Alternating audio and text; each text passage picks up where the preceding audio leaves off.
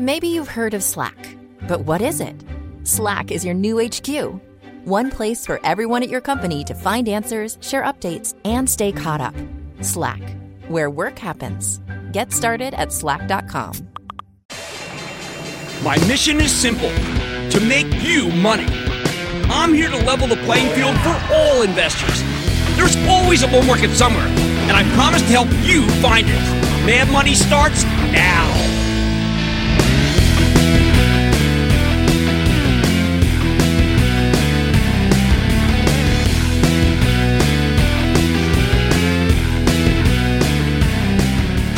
Cramer. Welcome to Mad Money. Welcome to Cramerica, coming to you from San Francisco, the epicenter of the hardest hit portion of the stock market today. Other people want to make friends? I'm just trying to save you some money. My job is not just to entertain, but to educate, teach, put it in context. So call me at 1 800 743 CBC or tweet me at Jim Cramer. Is this the new normal? Today was the worst day for the averages since December 24th, with the Dow plunging 617 points, the S&P plummeting 2.41%, and the Nasdaq nosediving 3.41. Oh my! Sell, sell, sell. Well, of course, after the Chinese retaliated from the President Trump's tariff hikes from last Friday. So we have to ask: Is this how the market reacts to an escalation in the trade war? I mean, you better strap yourself in because I expect to see tariffs on the other $300 billion worth of merchandise that we import from China. President Trump doesn't care about doing business with the People's Republic, and I think he's going to punish anyone who tries until they agree to a deal, which prob- probably will happen down the road. Nothing soon. Now, it's an astonishing proposition when you think about it. China's a huge trading partner, but the president believes the trade war hurts them more than it hurts us. And in his view, the damage will be contained to a small number of companies. Like in the Dow, it'll be ABC, Apple, Boeing, Caterpillar. There's just one problem. The stock market, it doesn't buy it. Investors believe the carnage will be immense, and they went out so badly that they were willing to sell pretty much everything other than utilities and a handful of super defensive consumer products companies. I mean, think Campbell's Soup and, I don't know, Hershey's. So, how worried should we be? History says you may want to be afraid. We know that gigantic tariffs impede trade, and impeded trade means less business, and less business means lower earnings, which therefore means lower stock prices. Get that litany? But you know what? That analysis is missing something. Most companies won't see their earnings hurt here. That's why I think it's premature to bail on the whole market. You're going to hear a lot of people talk about how the Smoot-Hawley Tariff Act exacerbated the Great Depression. Some will say it caused the Great Depression. But Smoot-Hawley went into law eight months after the 1929 stock market crash. So I don't know if that's such a good analysis about what we should be scared of. The thing is, most investors don't seem to realize that our trade war with China doesn't have much in common with past trade wars. Why? Because we simply don't sell that much stuff to the Chinese. Why? Because they won't let us. That's why when China unveiled the retaliation targets, I found the list pretty pathetic, frankly. Trump raised tariffs on $200 billion of Chinese exports. They hit back on 60 billion of U.S. exports. Seems a little one-sided, doesn't it? Just listen to this list. I'm like, this is what's on the list. Beans, Brussels sprouts, cabbage, carrots, cauliflower, broccoli. So far, these are all the things that our moms made us eat that we didn't like. Cucumbers, potatoes, sweet potatoes, rabbit meat, frog legs, almonds, cashews, apples, pineapples, dates, figs, mandarin oranges, mandarin, hazelnuts, pears, macadamia nuts, whey, as in curds and whey, although curds weren't on the list, eggs, butter, pasta, rice, corn, eels. Ooh, slippery. Trout, chicken, turkey, peanuts, cake, beer, wine, wheat. It's really all agriculture except for televisions, DVRs, cameras, and gloves. China's also threatening to cut off our liquefied natural gas exports. Given the vast preponderance of these goods are made by farmers, and the president's already said he'll bail them out if they need it. The, these goods are all commodities, though, so they'll probably just flow somewhere else. I know soybeans went down in price. All right. Either way, you don't need to worry about agriculture, as it's the most heavily subsidized industry in America. We treat our farmers like China treats its manufacturers. We prop them up and protect them against foreign competition. Now, a couple of these items are, I know, downright funny. TVRs, TVs, DVRs, DVRs. Cameras? Gloves? Come on! Our manufacturing base for that stuff was wiped out ages ago. China, in particular, destroyed the American glove industry. Ain't these people ever read American Pastoral? Liquefied natural gas. Uh, uh, that's like Boeing's planes. I mean, get in line. There's so much worldwide demand for natural gas that somebody else will happily take those contracts. Not that there's any to be contracted for right now. When we spoke with Charif Souki, the father of the LNG industry, and Tom Farrell, Dominion Energy, who's a big exporter, they both told us the same thing. There's simply no additional supply to be had for years and years. China can't touch those guys. So where does this put us?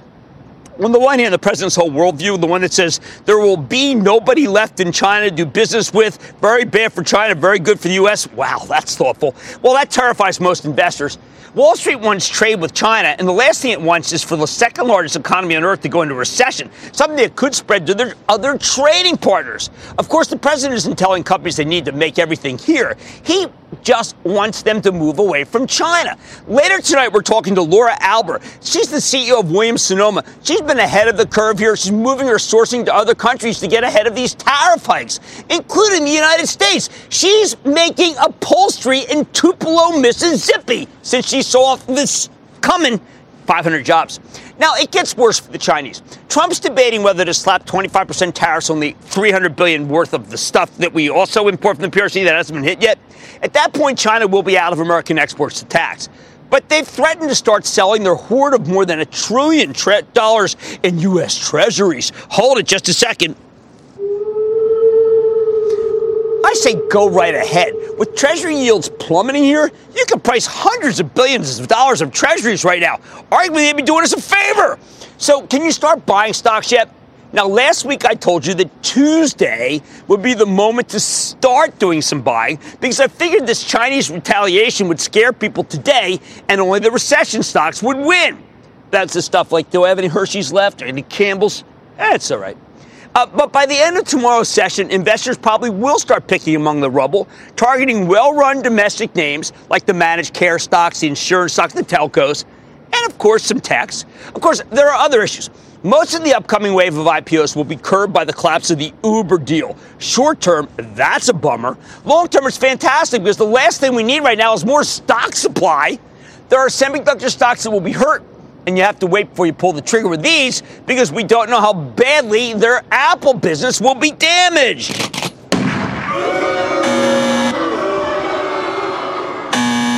We don't know if the Chinese will target individual companies like Starbucks or Nike with boycotts. Uh, hey, and, and, maybe Deere reports this week. That could be a tough one, though. But let's go back to epicenter of trade war, Apple. It was a one-two punch here today. I think they gave me that one. Because first, the Supreme Court is allowing a lawsuit against Apple for inflated app prices. If they're really inflated, a lot of them are free anyway. The argument is that they've got a monopoly on the App Store. That doesn't mean the plaintiffs will prevail, but it's a risk, albeit, I think, a small one. Second, Apple could obviously feel some pain if the Chinese go for a boycott against its products, although, given that they make so much of their stuff in China, that would be like cutting off your nose to spite your face. But who knows? An iPhone boycott would be a lot more effective than tariffs on trout, eels, or, of course, American made pasta. The bottom line today the market turned against everything but the soft goods stocks, oh, and then only a handful of those. That kind of move tends to only last for three days, and this was day two. Tomorrow, day three, by the end of the day, the buyers usually start circling back to stocks with no Chinese exposure. Think FANG! Facebook, Amazon, Netflix, and Alphabet now, God, well, it used to be Google. So get ready. It's been a wild ride, but we're almost in oversold territory, and there's not much more China can do to hurt our economy, even as it sure can hurt the stock market, because their moves inspire, inspire panic like no other country's business. Hey, why don't we go to Josh in California, please? Josh! Hey, Jim, how are you? What are you? All right, this uh, isn't Josh. Uh, this isn't Josh Lipton from the San Francisco Bureau, is it? That's. Never mind. Go ahead, Josh. Okay. Uh, yes, Jim. What are your thoughts on this? On which one? Exxon Mobil, kind of China. Oh, Exxon Mobil. No, ExxonMobil, no, it doesn't matter. ExxonMobil's got a good yield, but we like Chevron more, and we thought Chevron was savvy to take the billion dollar breakup fee and move on from the deal to buy Anadarko. How about we go to Elaine in Florida? Elaine. Elaine? Yeah. Hmm. Go ahead, Elaine. It's Jim. Hi, Jim. How are you? I'm a long-time pensioner with U.S. Steel, and I'm wondering Okay. if they are in a position to function pro- product, product, productively long term. Um, I think the long term is tough. You know, their balance sheet's not that good. Elaine, I hate to see you in a situation. I know you're a long time a pensioner of it, but Nucor's the only company left in the steel industry of the large ones, the integrateds, that has a good balance sheet. That's the one. All right. It was a day of agony, no ecstasy. Brace yourself for a wild ride. But you know what? I think the market should stop sweating the program. By Thursday, I don't know. I mean, we'll still know this stuff, but it's going to be in our rear view window. All right, you know, like the mirror. On Mad Money Tonight, today's sell off was tough, but I've got your back, Cramerica. I'm focused on the drop the companies at the center of it all. I'm talking to Twitter and Workday after the worst day for tech in months. And my exclusive is one of the other, co- the only companies that really did anticipate the 25% tariff. Yes, that is Williams Sonoma. I suggest you stay with Cramer.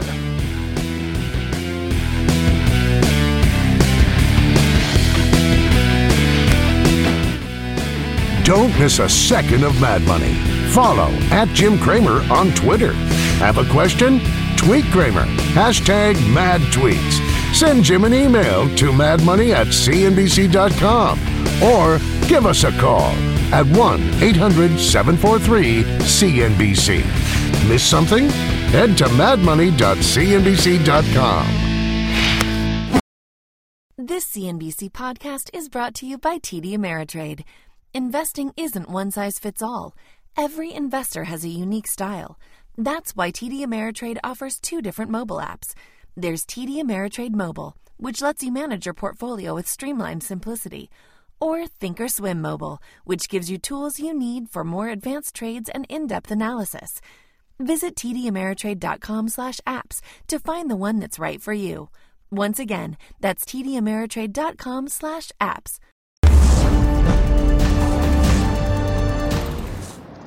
There's an old saying victory has a thousand fathers, but defeat is an orphan. Well, today's crushing defeat came from your typical two parent household. The escalating trade war with China, coupled with the fiasco that was Friday's Uber IPO. Today, I want to walk you through this anatomy of this defeat. You might think this sounds a little ridiculous. I mean, how could one stock have as much impact as China ratcheting up tariffs on $60 billion worth of American exports? Simple. Whenever there's a, a huge, highly visible initial public offering that implodes, it discredits the entire asset class. And that's exactly what happened after the failed uh, Facebook IPO in 2012. It's happening again right now. Everybody who invested in the Uber deal has already gotten burned, and that makes the whole market seem more treacherous than maybe it is. So, who's to blame for Uber? First and foremost, the company itself. Uber's timing couldn't have been more terrible. You're supposed to come public when your business is red hot, but Uber waited too long. The ride sharing company's growth has been slowing for a while now, and they just had another decelerating quarter, and that is just bad. It reminds me of the Facebook deal. If you remember, uh, Facebook came public right when smartphones were eviscerated. It, it, you remember it was just being eviscerated. The desktop-oriented business. They had, they had no mo- mobile strategy whatsoever, and the business was doomed to fail until they got one, which only happened after the stock had been cut in half. Uber's now in a similar position. With losses as far as the eye can see, the stock's in trouble until management figures out how to put the company on the path to profitability. Even worse, we've heard a lot of talk about competition and promotional pricing. Oh no! In retrospect, the underwriters should have pushed back hard on this one, especially after the collapse of the Lyft deal. Unfortunately, it's not clear that the underwriters could push back. Uber had too many investors who had gotten in at ridiculous unicorn valuations, like Toyota, which had just plowed $500 million into the company at a $76 billion valuation last summer. But at that time, Uber had a much better growth story than it does now. So Morgan Stanley, the lead underwriter, had a problem. How can you value a company north of 76 billion if the fundamentals have deteriorated? It turns out you can't square that circle, which is why Uber's 82 billion dollar IPO valuation, that's the 45 dollar price, simply couldn't hold. I think that price was a compromise between management and Morgan Stanley, which bet that the public would thirst for shares in such a well-known company and put in a lot of market orders to buy stock at the opening. Now, in a well run IPO, you do want to get a decent pop right out of the gate. That was impossible for Uber. Why? Because in order to sell all those shares at the $45 level, they had to get the public involved beforehand in the deal, and there wasn't enough demand otherwise. But once you let regular individual investors participate on this, that initial spike just can't happen. Normally, this process is heavily biased toward big institutions. Money managers get most of the shares in the actual deal. Then regular people bid up the stock in the aftermarket. However, at 45 bucks, most professionals weren't interested because they knew Uber was slowing, and it didn't hurt that the company came. Well, it, let's just say it. It really helped that the public came just as Trump started his tariff increases to the next level, and that spread panic among potential buyers. That's why it was one of the reasons why it was just so hideous Friday morning. Still, that wouldn't have mattered if the IPO had been priced correctly. The underwriters should have found a level where there was a lot of institutional demand. That would have upset Uber's more recent investors, but at least people who participated in the deal on Friday wouldn't have got burned so badly. When we get the $45 opening price talk, you know, eh, just at that very moment, I was able to see and talk to a number of floor brokers now, they don't handle the big orders, uh, but they all told me that at these levels, the deal was finished as buyers turned to sellers instantly. When you hear that imbalance, there's no way that Morgan Stanley could stabilize whatever happens. You know what? Their only hope was to open it so low, like at 42 as they did, so that the sellers quickly get washed out and the stock turns around. And to be fair, that's that's what they tried to do. Stock opened at 42 and then briefly walked up to 43 and change, but it couldn't get back to 45 as there was just too much stock for sale on a really ugly day. The result, the attempt to avoid a down round was like the appointment in Samara. Death was bound to find the buyers, and Uber got obliterated today, down nearly 11 percent. Frankly, they should have come public a year or two ago when the growth was still strong. But even failing that, the IPO could have worked if they'd accepted a much lower price. Unfortunately, the process failed. That's right, the process. And that matters, not just to Uber, but, uh, but because it tarnishes the entire market, especially all the recent unicorn IPOs that roared higher right out of the gate and are now getting obliterated, plus the ones that are maybe coming, I don't know. It's one more overhang we could really do without. Death's having a good laugh. Only Beyond Meat roared today. Hey, but you know what? I had an impossible burger at the Giants Reds game yesterday in Oracle Park, and I'm speechless. I mean, is that really what you buy in a trade war? Are you kidding me? All right, much more mad money ahead. Today was tough, but we're going to get through it together, Cramerica. I'm talking tariffs with the CEOs of Williams Sonoma and Workday. So stay with Cramer.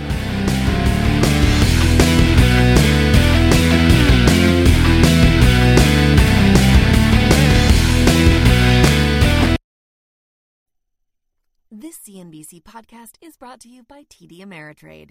In unprecedented times, access to the right information can help you make better informed investing decisions. That's why TD Ameritrade is committed to providing a range of relevant educational content, like timely articles, informative webcasts, and access to daily live market news, so you can stay on the path to becoming a smarter investor. Learn more at tdameritrade.com slash markethub. TD Ameritrade, where smart investors get smarter.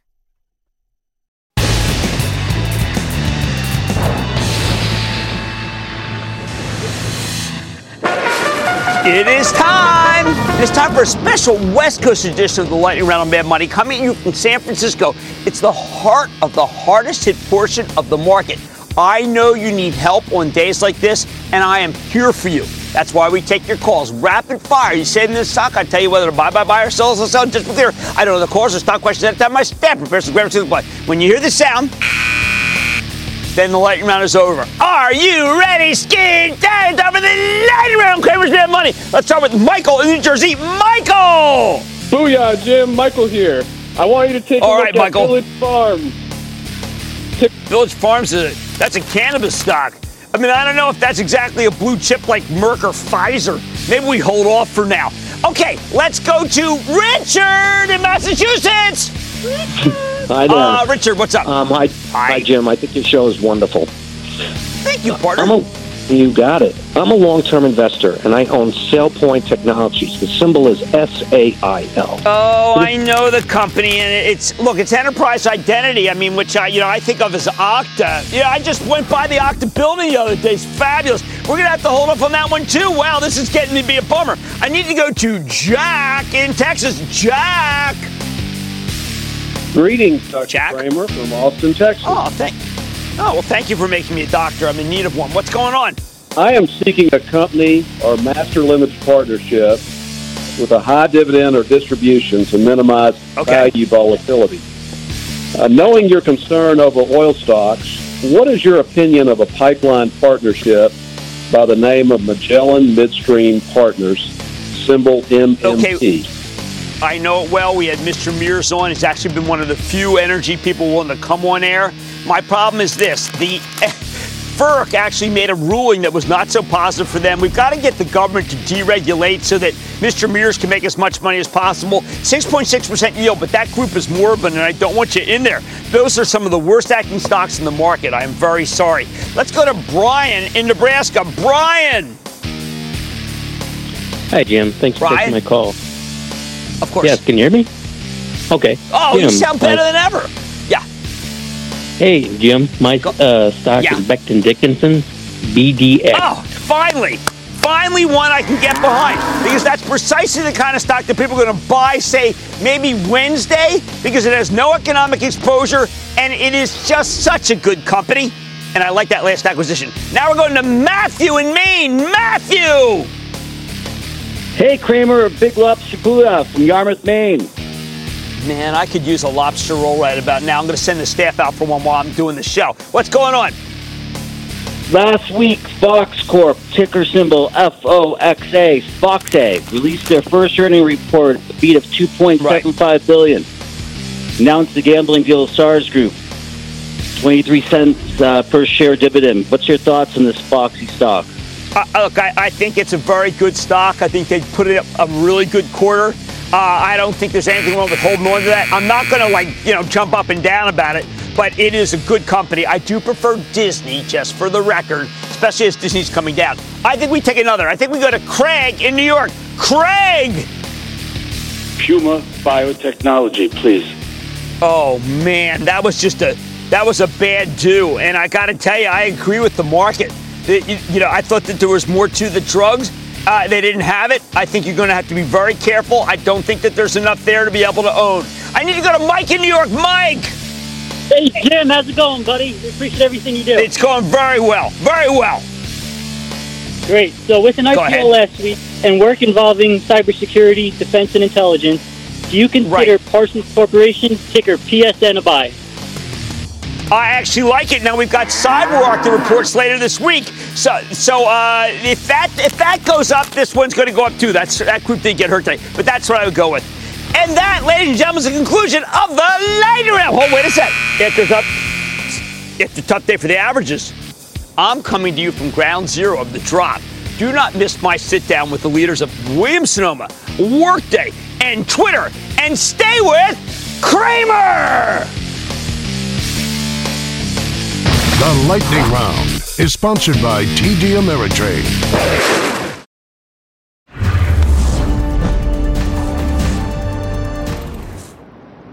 Right now, everybody's freaking out about all the companies that are in the crosshairs of the trade war. But the best operators, well, they're already prepared for the worst. Take Williams Sonoma, the high end home goods chain that's widely seen as a big loser from Trump's new 25% tariff on Chinese made furniture. While the stock's getting clobbered here, the fact is Williams Sonoma was prepared for this. Last year, they got ready for higher tariffs by moving some of their sourcing away from China and finding aggressive ways to cut costs. They were predicting a 25% tariff heaven's sake. So, what's next for the company its stock, which now yields an incredible 3.6%? Earlier today, I got a chance to sit down with Laura Alber, the responsible CEO of Williams Sonoma, and hear her plans for the future. Take a look. Laura, you've been ahead of everybody. You've got an amazing e-commerce site. It dovetails with retail. You even say it can be used where else aren't we? Everywhere. How did you know to put it together like this? Um, you know, we've been in the business of direct to consumer since I started before my time because we had our catalog business.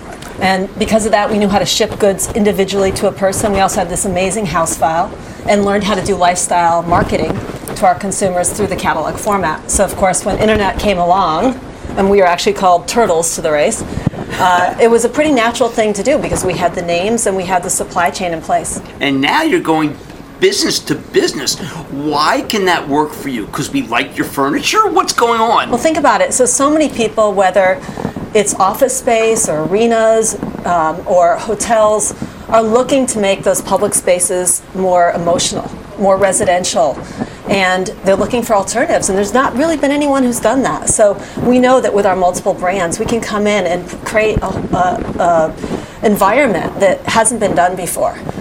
Well, one of the things I think that is going to work in your favor is, is that you are hiring in America, which matters because you saw a lot of things that were coming, including you were working with the 25% tariff foresight.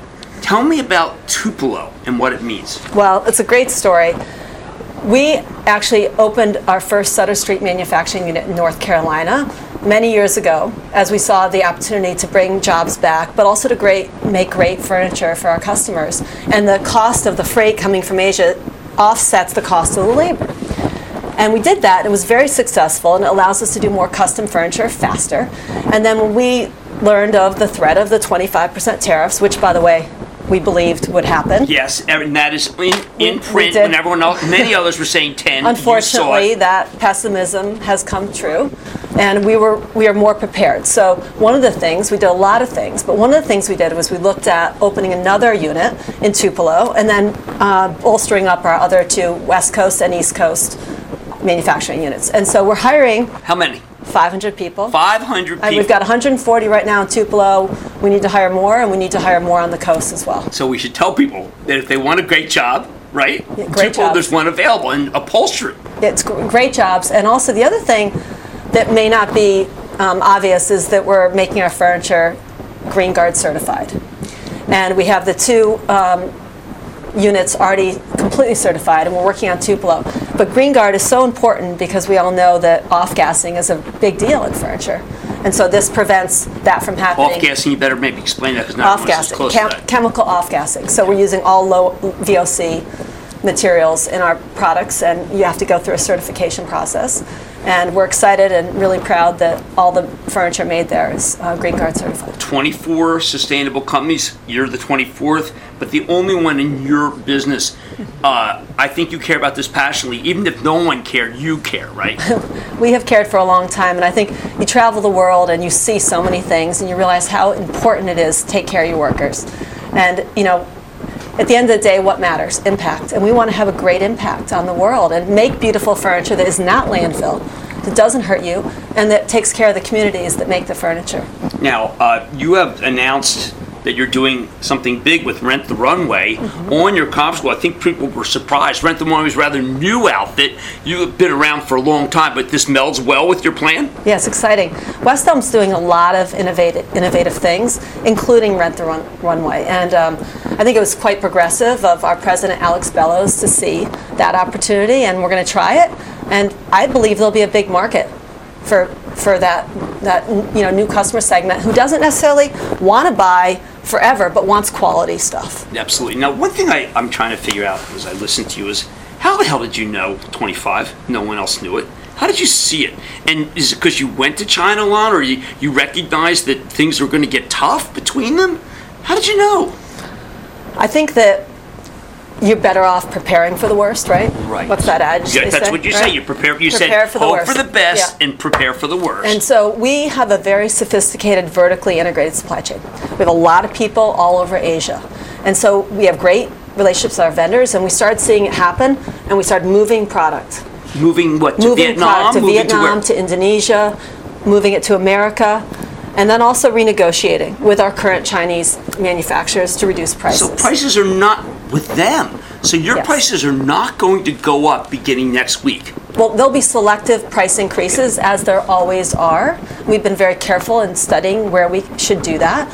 But more importantly, we're reducing costs. So we're reducing costs not just on the cost of goods by moving them, but also in other parts of our company. Now, I do want to, uh, first of all, I want to congratulate you because that was great foresight. Very few people have that. Second, I'd be remiss to not talk about rejuvenation, to not talk about Mark and Graham, the extension that you're doing, how important, and 500, you're talking about $500 million brands that people don't know yet are going to be 500 million. Know, there, we have a lot of exciting growth engines. Uh, number one being West Elm. Yes. You know, West- and that's yeah. double digit growth, so everybody should know that. And West Elm is a powerhouse. And it is because of its global design power, sustainability, and value equation. Stores work.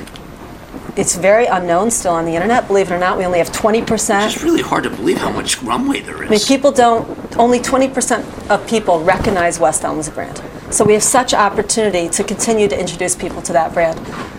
And that's just one example. As you said, we have all these other right, great right. new businesses to look forward to and to grow. But one thing you care about passionately is your customer. So if an Amazon is doing knockoffs, mm-hmm. you try to stop that as fast as possible to protect your customer. That's right.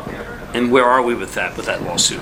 Well, you know, we can't talk about the lawsuit okay, specifically. I'll just say that we have always been very passionate about protecting our customer to make sure they're getting what they think they're getting, the quality that we deliver, and also um, that it you know that we are controlling the experience. Well, I know that controlling experience means a great deal to you, and I know that there are many shoppers who love what you've done. That's Laura Albers. She is the CEO of Williams Sonoma WSM with a two-year growth level that's quite extraordinary. Thank you so Thank much. you so much for having me. I appreciate it.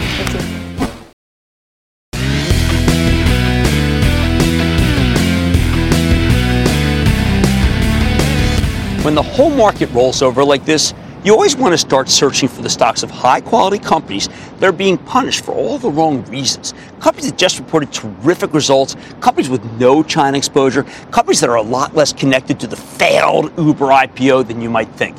That's why I'm glad we're out here in San Francisco this week because there are plenty of technology firms that fit the bill, even though their stocks are all going down. Companies like Twitter, Three weeks ago, the social media company reported a fantastic quarter, and the stock caught fire. Yet, with the market getting clubbed here, the stocks pulled back hard, including nearly 5% decline today. Does that make sense to view this sell off as a buying opportunity, or is this some sort of death knell?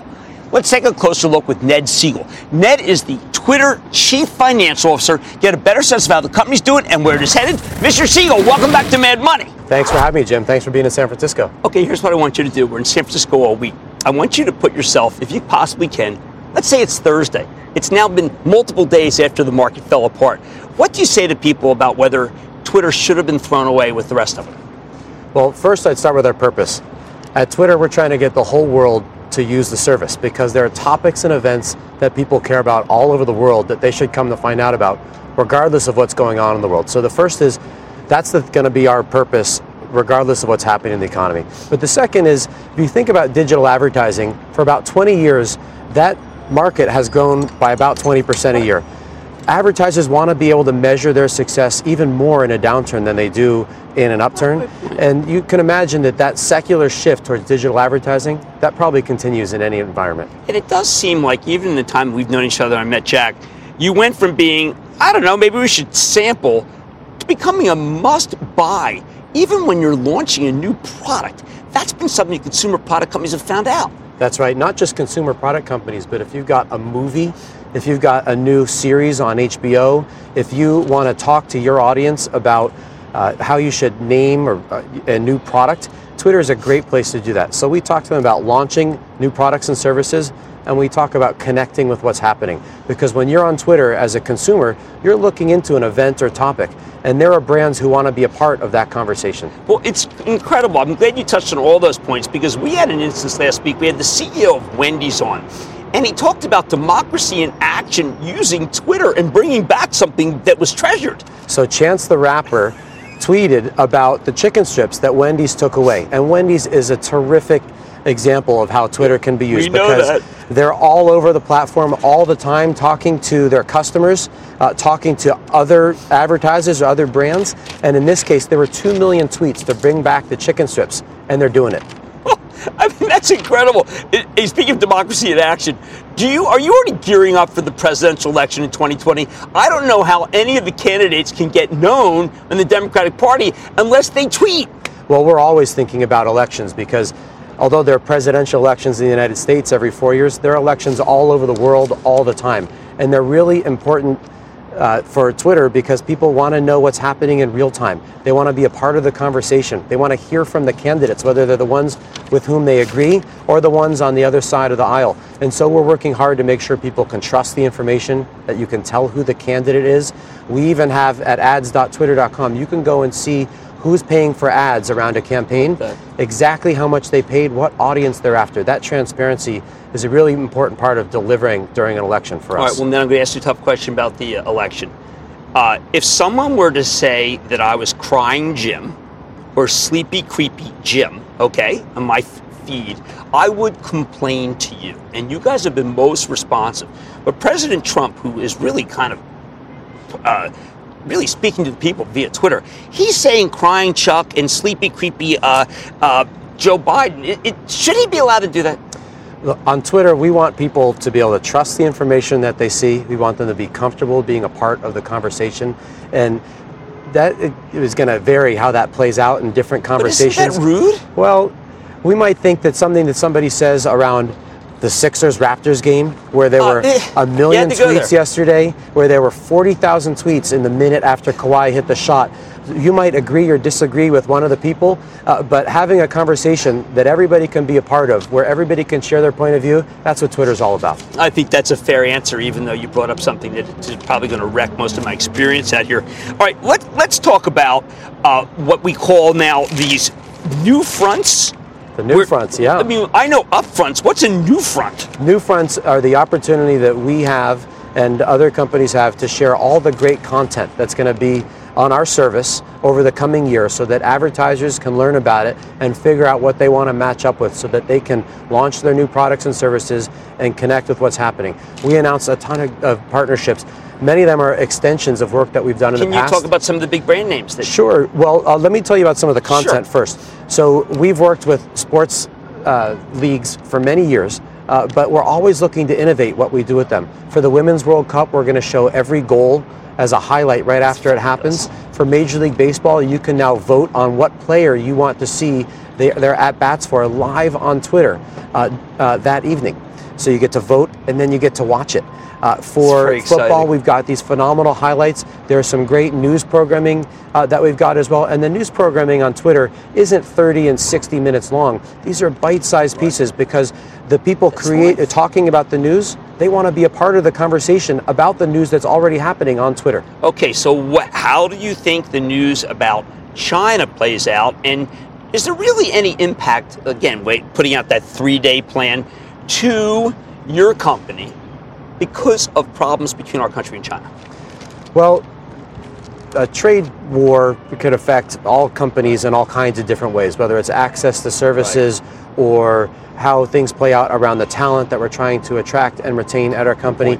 Uh, we've had a lot of success in China over the last few years, and we think it will continue, where we help Chinese brands advertise outside of China. Now, it's typically in Asia or in other parts of the world where if you are a brand that makes a ride sharing service or a game or a washing machine or a phone and you're Chinese, you want to let people in another part of the world know about your product or service the same way as US or European advertisers do. That's been a great business for us. Gotcha. The last thing I want to leave you with, and I'm glad you clarified the China thing, but is I want to say how proud many of us who are, I have a million followers, that you are 38%. 1.1 you have. Yes, exactly.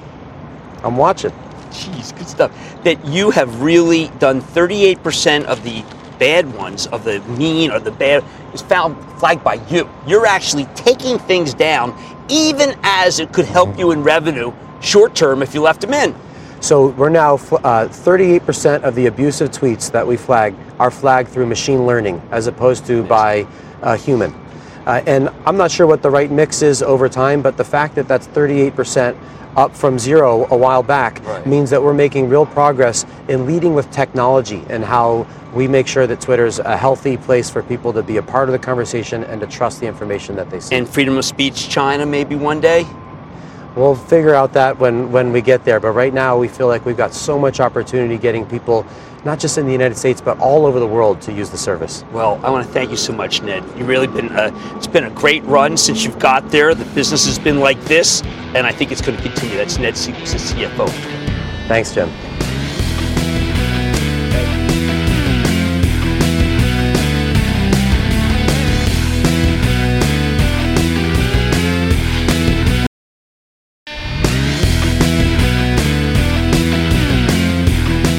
Here's something everybody is thinking about. Is it too soon to start picking at, say, the cloud kings that got obliterated today, along with the rest of the market? I mean, some of these companies have little to do with the trade war or the busted Uber IPO. Yet at least today, investors didn't seem to care. Take Workday, the cloud-based software company that helps businesses automate all sorts of back office jobs, like uh, human resources, payroll, financial management, allowing its clients to save a lot of money. After a colossal multi-year run, Workday spent the past couple of months trading sideways.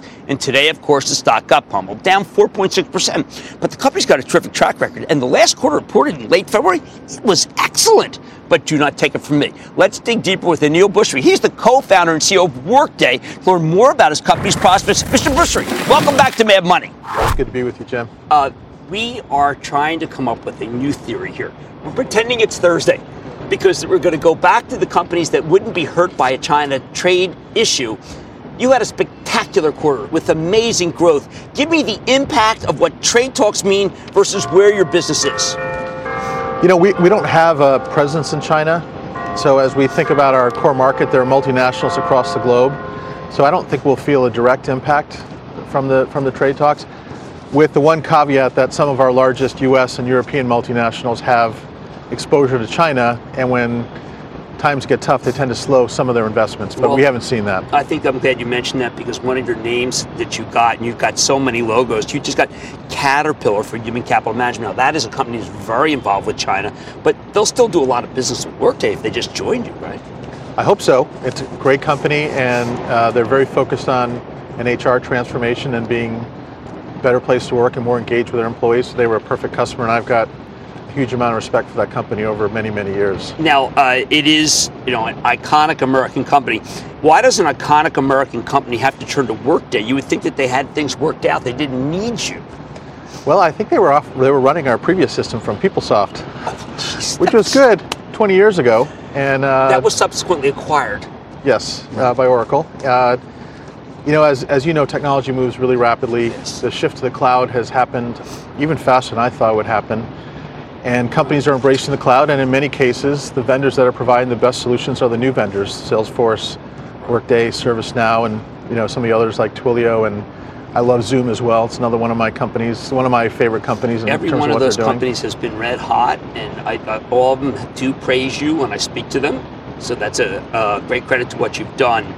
Uh, another uh, county has uh, wanted to praise you. John Bravman, who's the president of Bucknell, told me to tell you that you don't know how good Workday is when it comes to colleges. My wife's on the board too. There's, and she said, look, uh, one of the things they can do is make the best possible decisions on everything from campaigns to to budgets, which I know they care tremendously about. How did you get involved with this with this college uh, method? Because boy, it's been great for you. Well, that's that's great to hear. Uh, we love Bucknell. I really attribute what we're doing in higher ed uh, to my co-founder Dave Duffield. He has a lot of passion for this market. He did at PeopleSoft. He actually did at companies previous to PeopleSoft, and he brought that passion to Workday. And so early on, we tailored our HR and financial products for higher education. Uh, and more recently, we're actually building a student system that manages the full student life cycle uh, for higher education institutions. And you know, we think it's it's actually an underserved market that is very comfortable with new technology. So it's been a great market for us. All right. Now, uh, in terms of where your company is, we always talk with Mark Benioff. He was like, "Okay, I'm going to get to 10 billion one day," and he got there. You have set that goal out. How close are you? Well, I set that out internally, but somehow. Well, yes. Come on, I have people within Uh, Workday. You think they don't talk about it to me? I, I think we can get you got you got sources everywhere, don't you? I think we can get there organically. You do. Uh, but I but I think we might do one or two more meaningful acquisitions like Adaptive. It's got to be a perfect I was fit. going to ask you. Adaptive has helped so much so it's fantastic. category. Fantastic. First of all, it starts with a great team and a great leader in Tom Bogan. But that really rounded out our, our strategy for planning, execution, analysis. We really needed that strong planning engine. And I can see a couple others, not many, that could that could help us. But for the most part, I think you'll see us grow organically. And I, I think the markets we're in, HR, financials, analytics, planning, it's more than enough market to get us that $10 billion And number. a lot of that has to be more revenue per customer you're, Yep, you're doing. Absolutely. They have to buy more into our platform rather than just one product line. Now, uh, one one last thing. I'm trying to figure out what everybody's doing. This is like I felt I earned the right to it. What are everyone's doing socially? You talk about your mother and father and how important they are, but you have a foundation that's really extraordinary with fantastic people on it, including an HOF or Steve Young. Tell us what they do. Well, right before we went public, I would, I'd give Mark Benioff credit. He said, "Hey, set up set up the one-one-one approach. Put a bunch of stock in a foundation before you go public, and then we, we were planning on doing something like that. But but Mark really was a great catalyst. Set up the foundation, and the foundation includes Steve Young as on the board. Steve Young, George Tenet, former director of the CIA, uh, Tony LaRussa, and then some close friends in the San Francisco business world and they help us give away money to uh, to the right organizations that are generally helping people advance their careers. Whether it's underprivileged youth, whether it's the military folks getting back into the workforce. More recently, it's been about moms re, uh, re-engaging with the workforce. So we're really trying to help people that want to be in the workforce who maybe didn't have the right breaks up front. Well, you're doing the right thing. You're a good son. How about that? Can I Uh, call you that? Good All right. parenting. All right, that's Aneel Bhusri. He's the Workday CEO and co-founder, on his way to 10 billion, no end of spending, still doing business despite what happened to the market. Thank you. Thank you.